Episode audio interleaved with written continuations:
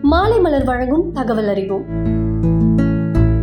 இன்னைக்கு தகவல் அறிவோம்ல கம்ப்யூட்டர் அப்புறம் செல்போன் நம்ம அதிகமா யூஸ் பண்றதுனால நம்மளோட கண்கள்ல பிரஷர் வரும் அப்படின்னு சொல்லுவாங்க. அதெல்லாம் உண்மையா இல்லையான்னு உள்ள போய் பார்ப்போமா?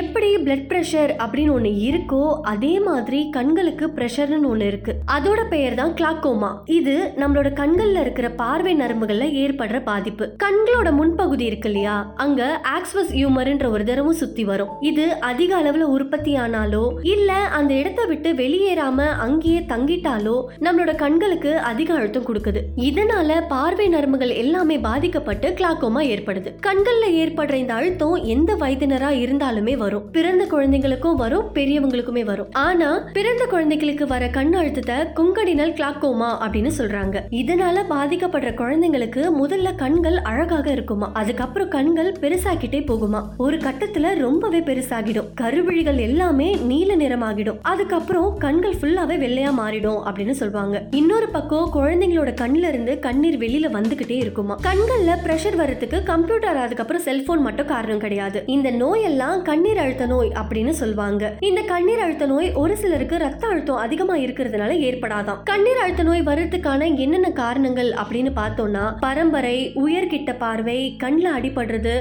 சுகர் இருக்கிறது ஸ்டெராய்டு டேப்லெட் அதிகமா யூஸ் பண்றது அதுக்கப்புறம் நம்மளோட கண்ணீர் போகிற பாதை இருக்கு இல்லையா? அது குறுகி இருந்தாலோ இந்த மாதிரி காரணங்களால கூட கண்ணீர் அழுத்த நோய் வருவதற்கான வாய்ப்புகள் அதிகமா இருக்காம். அப்போ இதுக்கு என்ன செய்யலாம் அப்படின்னு பாத்தீங்கன்னா கண்ணீர் போகிற பாதை இருக்கும் இல்லையா? அது குறுகி இருக்கிறவங்க உரிய சிகிச்சை எடுக்கிறது மூலமா இந்த கண்ணீர் அழுத்த நோய் வராம தடுக்கலாமா? அது மட்டும் இல்லாம இந்த கிளாக்கோமா சிகிச்சை எடுத்தாலும் முழுமையா குணப்படுத்த முடியாதாம். இருந்தாலும் ஆரம்ப கட்டத்திலேயே இந்த நோயை கண்டுபிடிச்சா ஓரளவுக்கு முயற்சி செய்யலாம் அப்படின்னு மருத்துவர்கள் சொல்றாங்க. அதுக்கு என்னென்ன பண்ணணும் அப்படின்னு பாத்தீங்கன்னா அடிக்கடி கண் பரிசோதனை செஞ்சுக்கணும். உங்களோட குடும்பத்தோட மருத்துவ வரலாறு என்னன்னு நீங்க தெரிஞ்சு வச்சுக்கணும். ஆரோக்கியமா இருக்கணும் ஆரோக்கியமா சாப்பிடணும். அது மட்டும் இல்லாம உங்க கண்கள்ல காயங்கள் எதனா ஏற்பட்ட உடனே அதை பத்தி முழுசா தெரிஞ்சுக்கிட்டு உங்களோட கண்களை பராமரிக்கிறது ரொம்பவே நல்லது.